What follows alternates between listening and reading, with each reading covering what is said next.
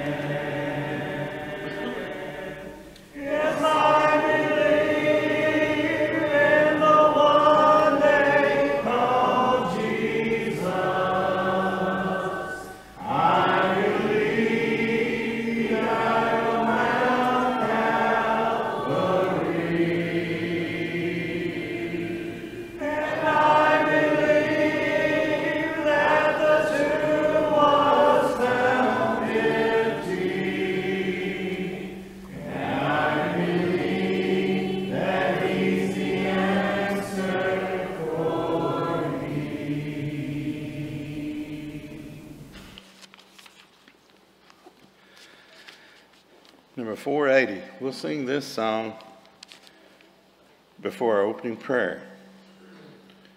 I've got a little bit of feedback in this mic. Not really sure.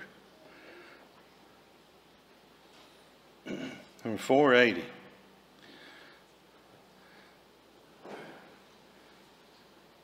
Let us sing.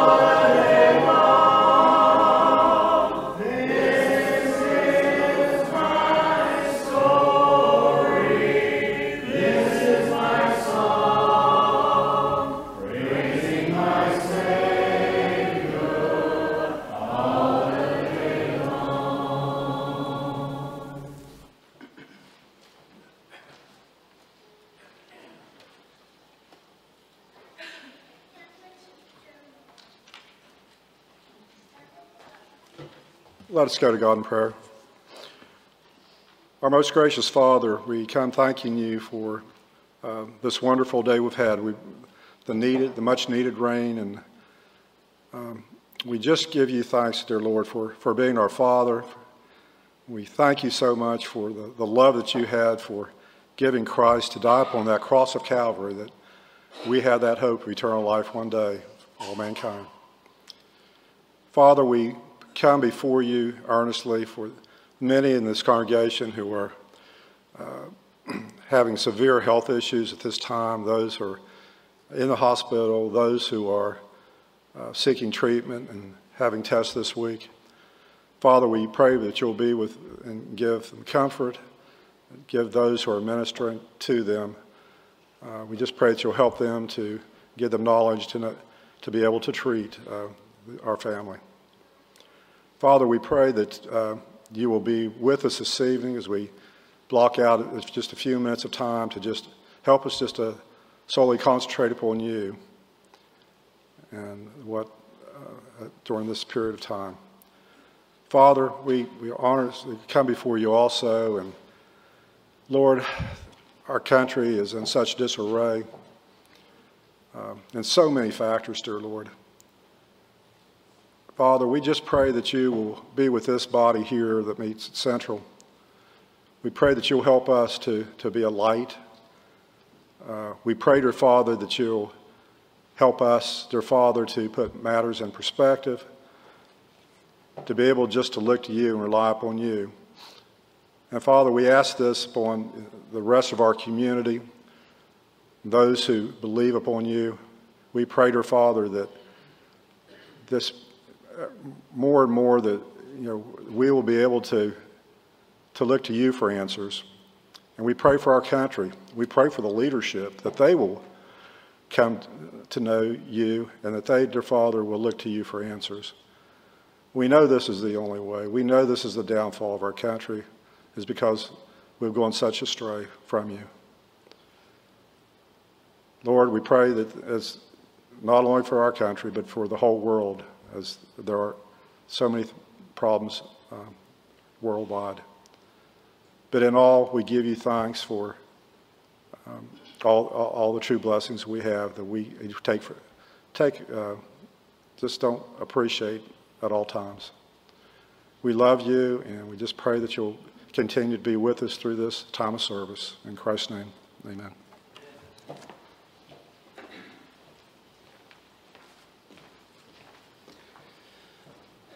This will be the song before our scripture reading and lesson. If you'd like to stand, let's stand together as we sing this song.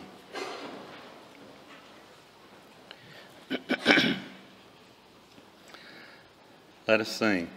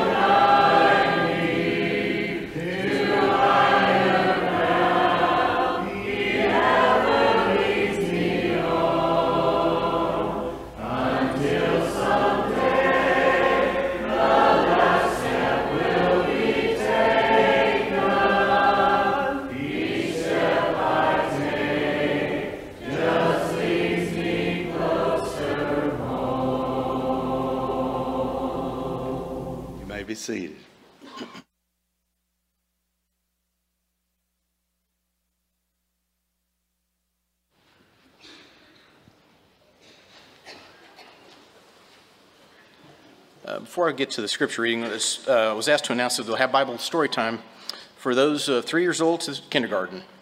Just letting you know that's available. Uh, Scripture reading tonight is coming from the English Standard Version. It's John chapter 3, verses 17 through 19.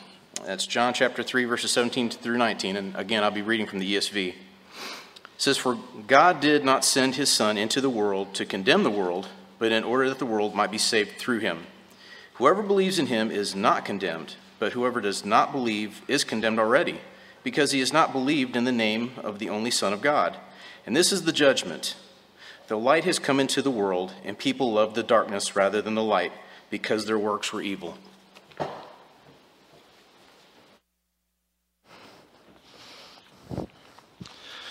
Good evening.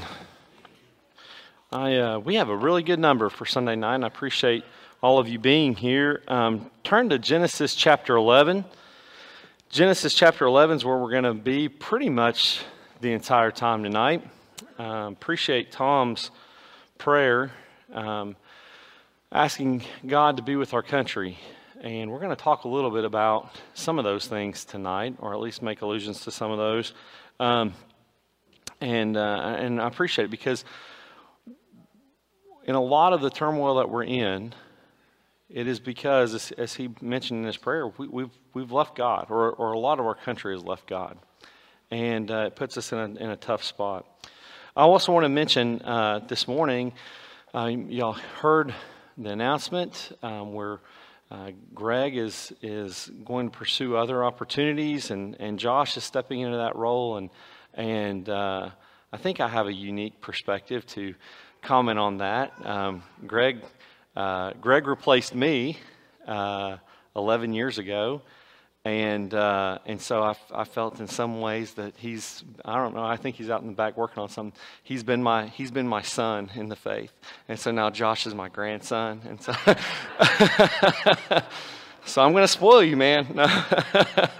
I'm, I'm really excited. I'm really excited for, for Josh and the opportunities that he's going to bring with our youth. And, and uh, we'll, we'll, miss Greg, but I think Josh is going to bring a, a completely different culture um, to that role. And uh, I'm excited. It's going to be a blessing. So, um, so we're excited for that.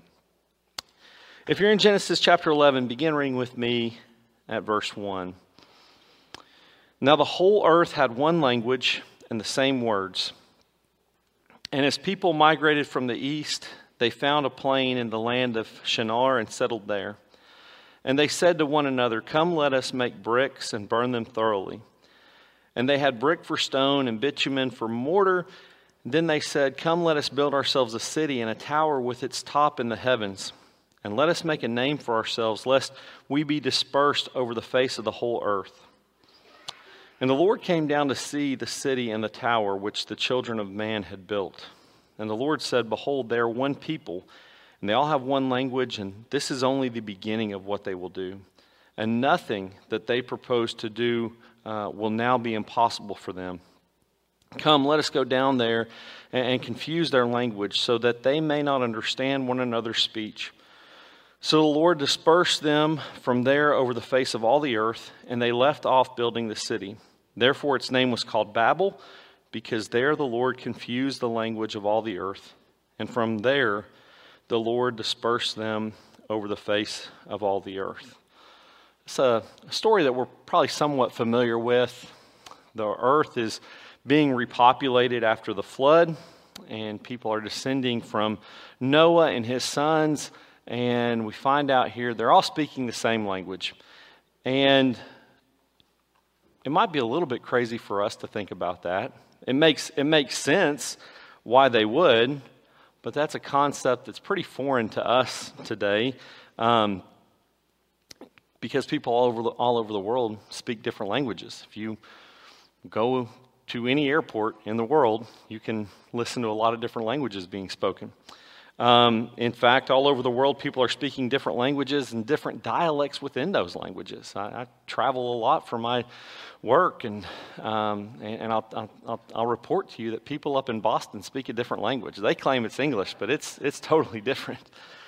Um, next month, the college group is going to Panama, and we'll need translators to help us teach and preach and visit and, and talk to people, translators for us to speak from English to Spanish.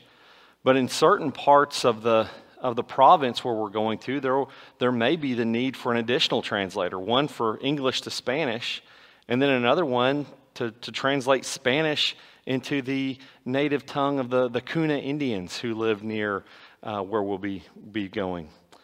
Uh, we, we,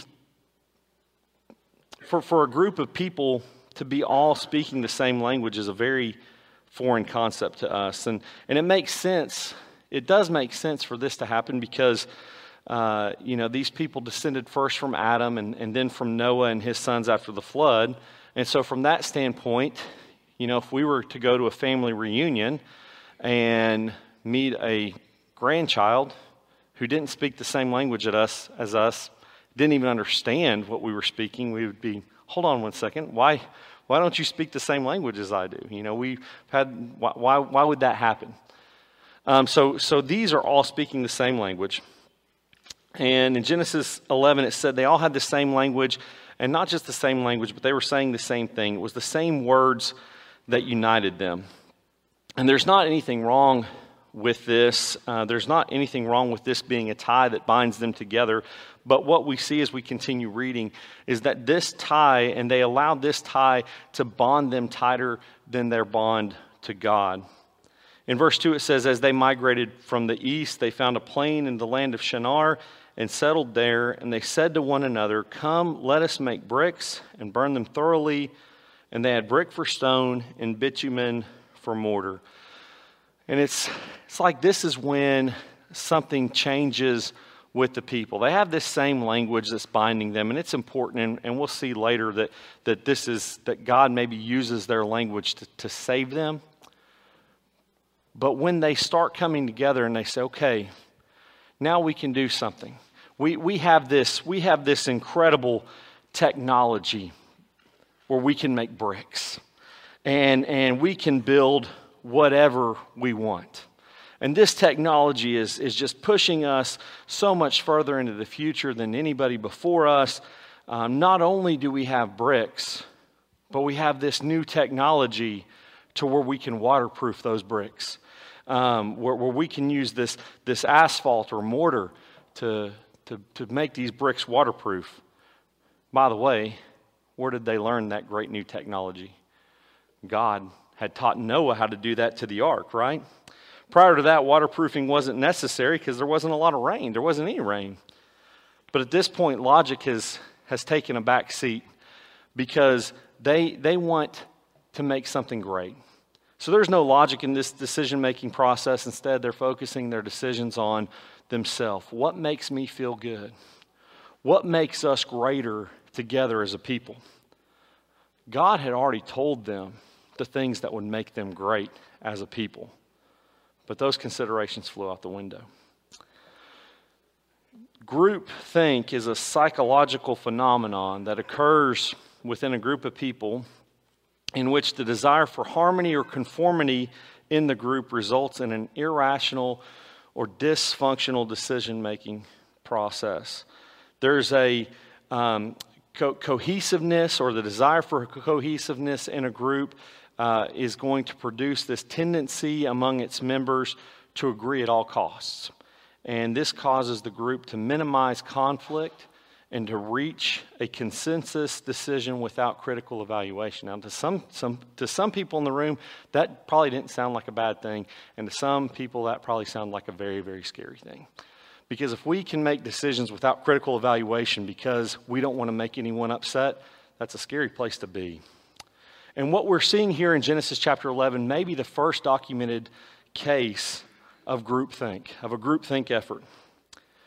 So they come together and say in verse 4 Come, let us build ourselves a city and a tower with its top in the heavens, and let us make a name for ourselves, lest we be dispersed over the face of the whole earth.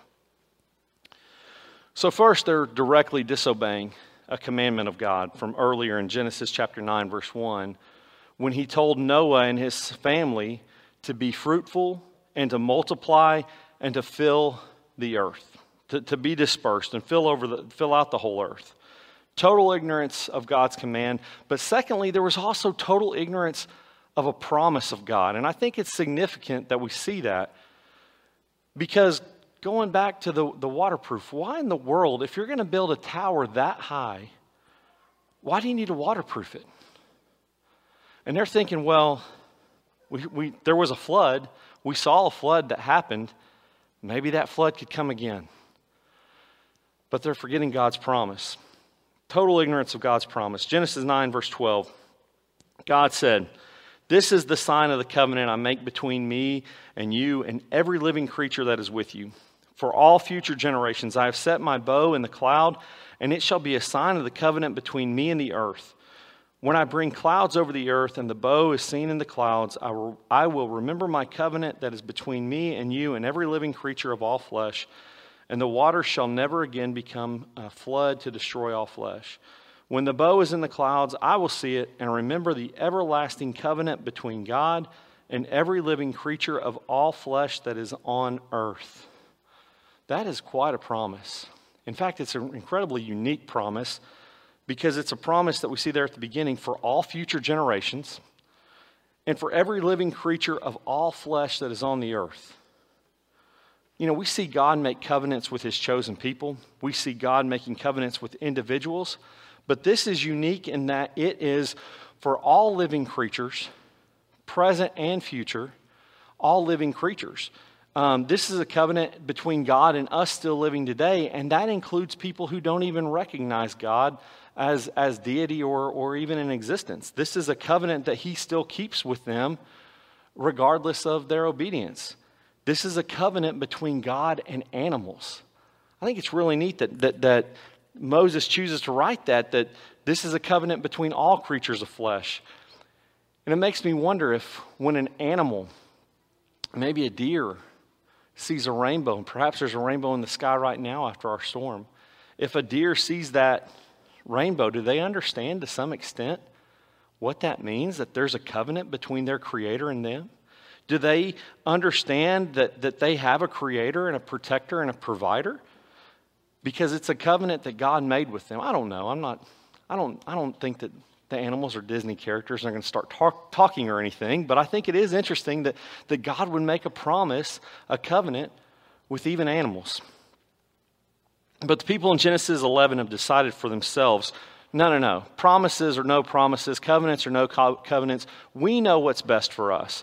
And, and we know, and, and, and logic is just thrown out of the window, and it's evidenced by the fact that they ignored God, and it's evidenced by the fact that they forgot about the significance of the rainbow. We're so great, we're so smart. Let us build a city and a tower as monuments to our greatness and our intellect and our ability to live without a God. And they united in their ignorance, their desire for har- harmony and conformity in the group, and it resulted in irrational and dysfunctional decision making. Let's consider these people for a moment. They're not far removed from an everlasting covenant that we just talked about. They're also not far removed from God showing his power and his judgment. They're not far removed from God having rescued eight souls from the flood. And yet here they are enjoying all the fruit of God's salvation, all the fruit of God's creation and not recognizing him at all. They would not be the last people to do this. Dan read for us from John, uh, and we'll start in verse 16 in chapter 3. For God so loved the world that he gave his only Son, that whoever believes in him should not perish but have eternal life. For God did not send his Son into the world to condemn the world, but in order that the world might be saved through him. Whoever believes in him is not condemned God's given us an incredible promise. Here's my son, and you can have an inheritance through him. And he goes on to say, But whoever does not believe is condemned already, because he has not believed in the name of the only Son of God. And verse 19 tells us why, and we studied this at, at Bible camp a couple weeks ago with the young people. This is the judgment. The light has come into the world, and people love the darkness rather than the light because their works were evil. For everyone who does wicked things hates the light and does not come to the light, lest his works should be exposed. People love darkness rather than light. People loved garbage rather than riches. They loved what they loved what they could build versus the inheritance that God promised them. They didn't realize what the light held for them. Just think about this. Matthew Henry in his commentary compares the building materials in Babel with the building materials of God. And he says, What a difference there is between man's building and God's. When men build their Babel, brick and slime are their best materials. But when God builds his Jerusalem, he lays even the foundations of it with sapphires and all its borders with pleasant stones. And you can find more about that in Isaiah 54 and Revelation 21. But what he's saying is just the gravel in God's heaven that he's promised us is, is nicer than any stone that they think they're so smart for being able to build that they can build a tower with. God builds better than us. Why, are we, why do we think that this is so great here? We love darkness rather than light. We love garbage rather than riches. Sometimes I wonder if the people in Genesis 11 can remind us of anyone today. That group desire for harmony and unity and to not offend anybody uh, at all cost, to the point where we abandon logic uh, to the point where we can no longer even define what a man or a woman is. Uh, to the point that we can make an emotional argument as to why a baby in the womb deserves to die. To where we can make allowances for any and all perverse behaviors that our mind can imagine. And this is the world that we live in. The arrogant and egotistical emperor unknowingly hires two swindlers who promise to spin him the most beautiful clothes that only truly intelligent people will be able to see. The emperor sends officials in to check on the progress, and each of them are very fearful when they're not able to see anything in the loom, So they lie and report back to the emperor and, and tell him that they see the most beautiful garments they've ever seen. The emperor, he can't wait. So he goes to check on them. And he's shocked when he can't see anything himself. So he lies and he says how beautiful the clothes are.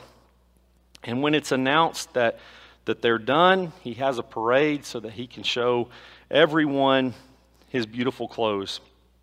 And in the parade, everyone looks on uncomfortably as the emperor parades himself through the city, not wanting to admit that they can't see anything and reveal themselves to be a simpleton.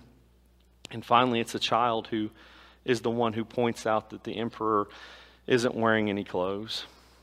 And this is the world I think that we live in today a lot of times. I remember, you know, over the years, working with the youth or working in, at High Rock or with the college group, um, young people telling me, in fact, I'll probably be told this tonight, I hope not, I, ho- I, hope, I hope I embarrass you enough right now that you won't tell me this later tonight. But I remember people telling me, listen, I don't need another lesson on abortion. We don't need another lesson on homosexuality. And, and so at High Rock, we, you know, we might mention those things. We didn't have lessons on them, and I stopped doing classes on them with the, the college group. But now we look, and those movements are at an all time high. And the fear of speaking out against any of those things is that we will be labeled as a simpleton or, or a religious fanatic or, or, or a bigot or, or something even worse.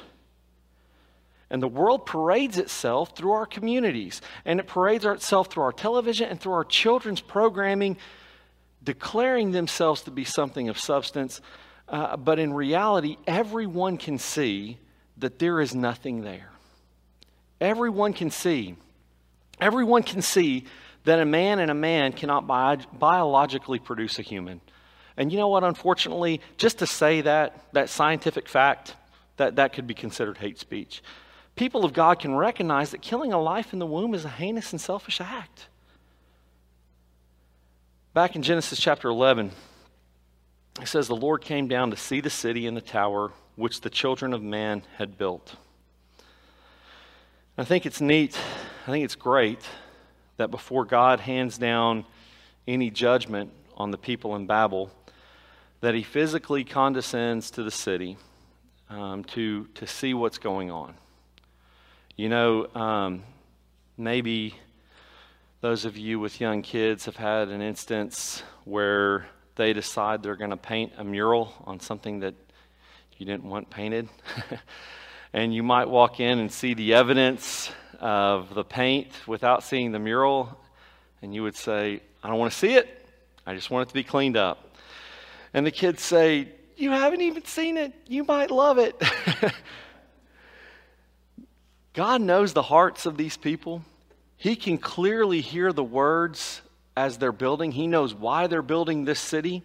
And He can see from the heavens everything that's going on. But He comes down to the earth so that everyone can see that He has seen the city and He's seen the tower and that He's giving a fair assessment of what's going on. And more important, the people can see that He's being fair and that He's seeing what is going on. In verse 6, it says, uh, The Lord said, Behold, they are one people, they have all one language and this is only the beginning of what they will do. And nothing that they propose to do now will be impossible for them. And some people could, if you want to be antagonistic towards the Bible, you can look at that and say, well, God's, God's afraid of these people. You know, God's afraid that, that they're going to become more powerful than Him. And I don't think that's what, what God's saying at all. God's not afraid of the people. I think God's being a watchful parent. You know, my 16 year old just got their driver's license. Now they think they're invincible behind the wheel, right? Or my, my 18 year old just finished their freshman year of college and now they know everything. And I think that's what God is saying. God sees that the people ha- have gotten just enough power to get themselves in trouble. And God has just exacted judgment on the world, and He doesn't want to do that again. So instead of letting it get that far, God says this in verse 7 Come, let us go down and there confuse their language, so that they may not understand one another's speech. So the Lord dispersed them from there over the face of all the earth, and they left off building the city. I think this might be a time where God is displaying some incredible mercy. Because sometimes when we realize it the least, God is saving us from ourselves when we realize it the least, when it feels like judgment, when it feels like punishment or hardship or the answer no to a prayer that we've been praying, it could be God saving us from even worse judgment. He had no desire to bring judgment upon these people like he had done before. So he confused their language and he dispersed them to save them from themselves. Garth Brooks sings a song about running into his high school uh, girlfriend at a football game. And he said he had prayed so hard that God would make their relationship work. And he agonized about this woman and he begged God for this woman, but it didn't work out. And he didn't get what he wanted. And it probably came with heartache, but then he meets her again at, at this football game. Now he's accompanied by his wife. And he thanks God for the gifts in his life, and he says, Some of God's greatest gifts are unanswered prayers. And that is a hard lesson to learn when you're in the middle of it. And it's a beautiful blessing to see when you're on the other side of it. God, our Father, He wants the best for us. And sometimes what is best for us doesn't make sense at the time. How many of you have taken your young children to the doctor when they had to get a shot? I remember going in with, with mine when they were so little they didn't understand what was going on. And the look on their face looking at me like, why would you let me do this? Why would you let me go, go through with this? And why would you let this happen to me? And what they don't understand is while it hurts me to see them in pain, I know that momentary pain is, is really what's best for them in the long run. And God takes care of his children. And confusing their language was a gift, an unanswered prayer that would save them from future judgment. Winston Churchill wrote, Those who fail to learn from history are doomed to repeat it. So, so what can we learn from this historical event? And by the way, I say historical event because, because it is, it is recorded. The Greek historian uh, Herodotus uh, said the Tower of Babel, at least some remnant of it, still stood during his day and that he had seen it. So, what can we learn from this historical event? I think first, God's objective morality will always reign supreme over the psychological phenomenon that occurs within a group of people in which the desire for harmony or conformity in the group results in an irrational or dysfunctional decision making outcome or, or groupthink. When we try to please everyone, when we try not to offend, when we accept sin, we become enablers leading people to a more severe judgment. We need to remember that. Number two, we cannot build heaven on earth. we cannot build heaven on earth. I think uh, this may have been what people at Babel were trying to do. Um, and I think a lot of people try to do this today, where they think we can build this, this utopia where not only do we speak the same language, but we are able to say the same thing. And maybe that's what people are trying to do today. Uh, we want to live in a world where there's, there's no hate and there's only safe spaces and there's no hurtful speech and there's no judgment. And listen, if I want to identify as a 25 year old that weighs 175 pounds, I should be able to do this in this fairy tale land reality. But the truth is, when we try to build heaven on earth and act as if it exists, we're only lying to ourselves and, and parading about like the emperor, make believing we're wearing the finest clothes when actually we're just naked and shameful. The third thing I think we can learn is that God is fair. He's examined every part of your situation, and He knows what is best for His children. And sometimes it means going through a momentary period of pain or disappointment, but God will always lead us to still waters. He is faithful. And then finally, I think it teaches us that any way outside of God's way will lead to confusion. Jeremiah 10:23 says, "I know, O Lord, that the way of man is not in himself, that it is not in man who walks to direct his steps." We're not smart enough to do this thing called life on our own. We're not. We're not. There's a lot of people with a lot of degrees and a lot of letters after their name that claim to know what's best for us and they don't. Proverbs 14:12 says there is a way that seems right to a man, but its end is the way to death. We may think we know, but outside of the standard, it's confusing, isn't it? I mean, this world is confusing. I mean, what's okay to say? Is this okay to say? Well, this was okay to say yesterday, but now it's not okay to say today. And, uh, you know, am I, am I supposed to be a feminist, but I can't misgender someone as a female? And, and now it's okay for girls to, boys to play in girls' sports, you know, and, and I have to advocate for children, but it's okay to kill them in the womb and expose them to all kinds of debauchery in the name of free speech and inclusivity. And it's confusing. It's confusing when we try to find a way outside of God's way, and that way leads to death.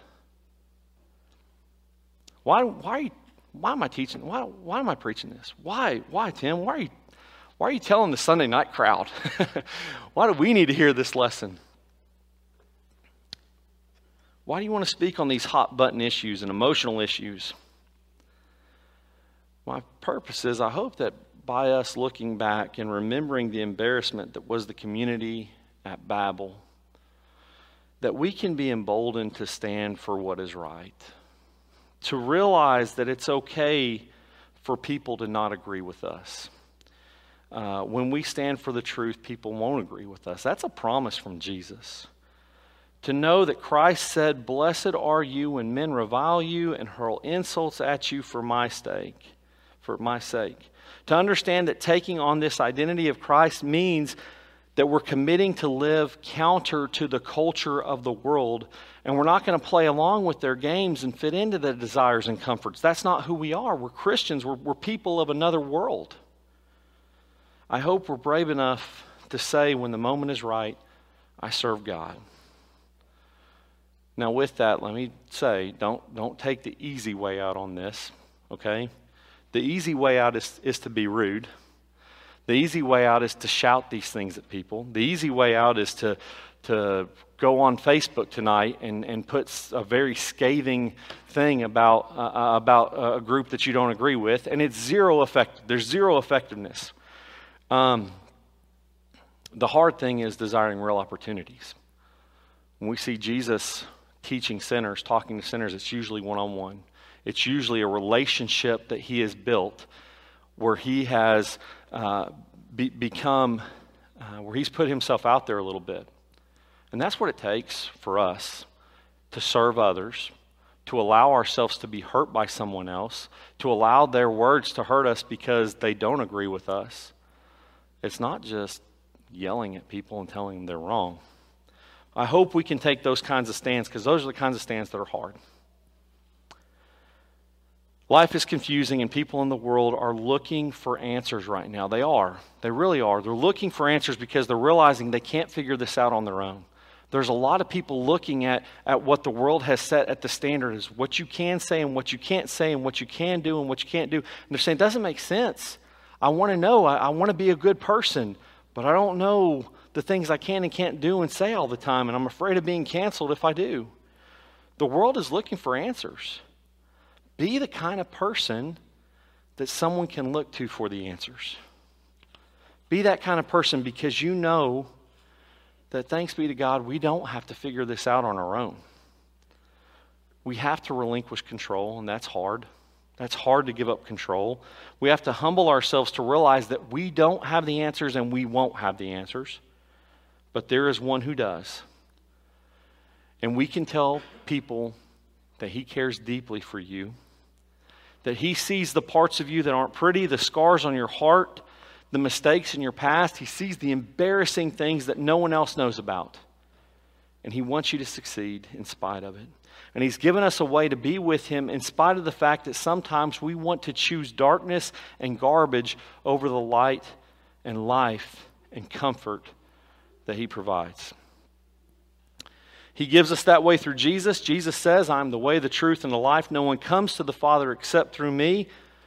And so tonight, if you need to come to the Father through faith, repentance, confession, and baptism, let that happen tonight.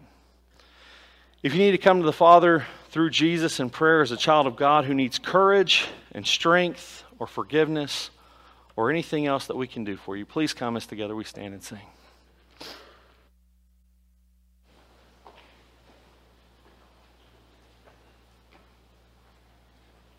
Would you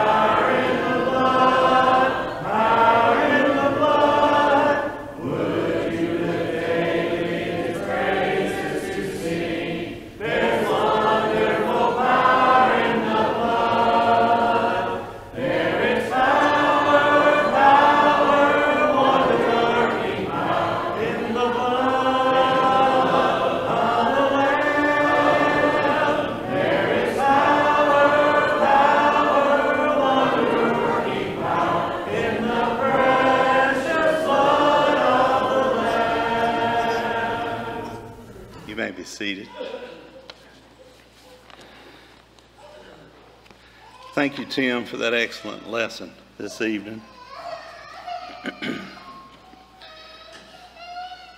In preparation for the Lord's Supper, we've chosen this song, I Come to the Garden Alone. If you were not able to partake the Lord's Supper this morning and would like to this evening, um, then it will be served in the, in the back. Uh, or if you brought your communion with you, it'll be served here in the auditorium. And if you're online, you may partake of it at this time as well.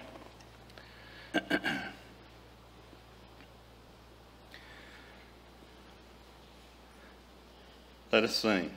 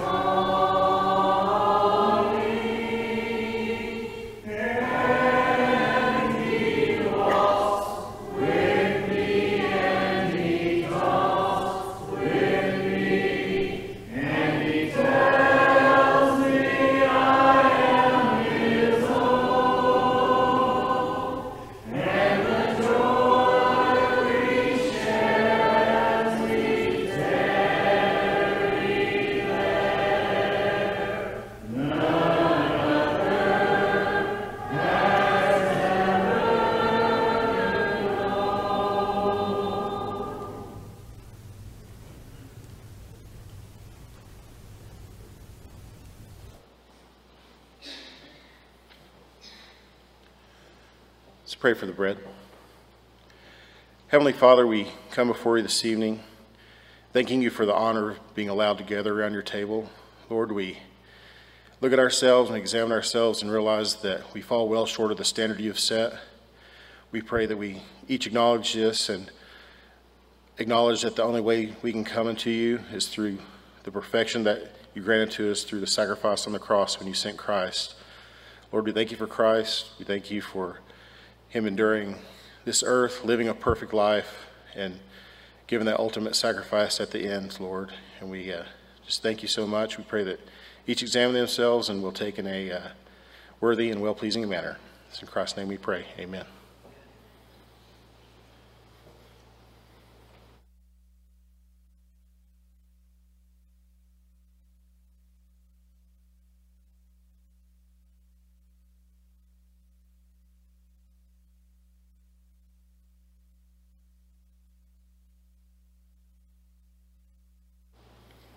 Let's pray for the cup. Father, we come before you again, thanking you for the cup that represents Christ's blood. We thank you so much for that sacrifice, for the blood that was shed when he was scourged, Lord, when he was nailed to the cross, when he had a crown of thorns pressed down on his head, Lord. We just thank you for the blood that covers us, that we can be perfected in your sight, Lord. And thank you so much for the sacrifice that Christ made on this earth. It's in His name we pray. Amen.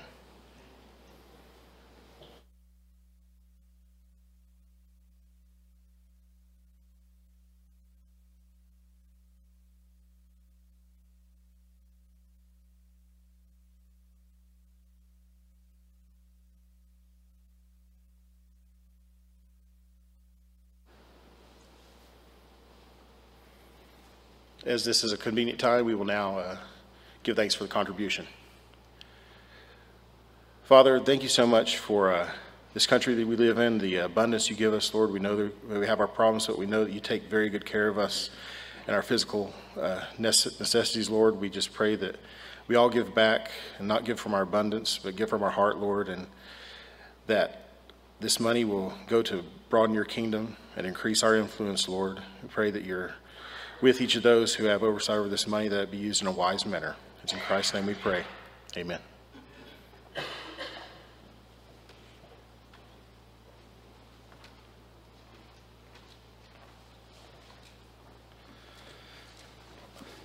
Let's all stand together as we sing this final hymn, and then we'll have our closing prayer and announcements.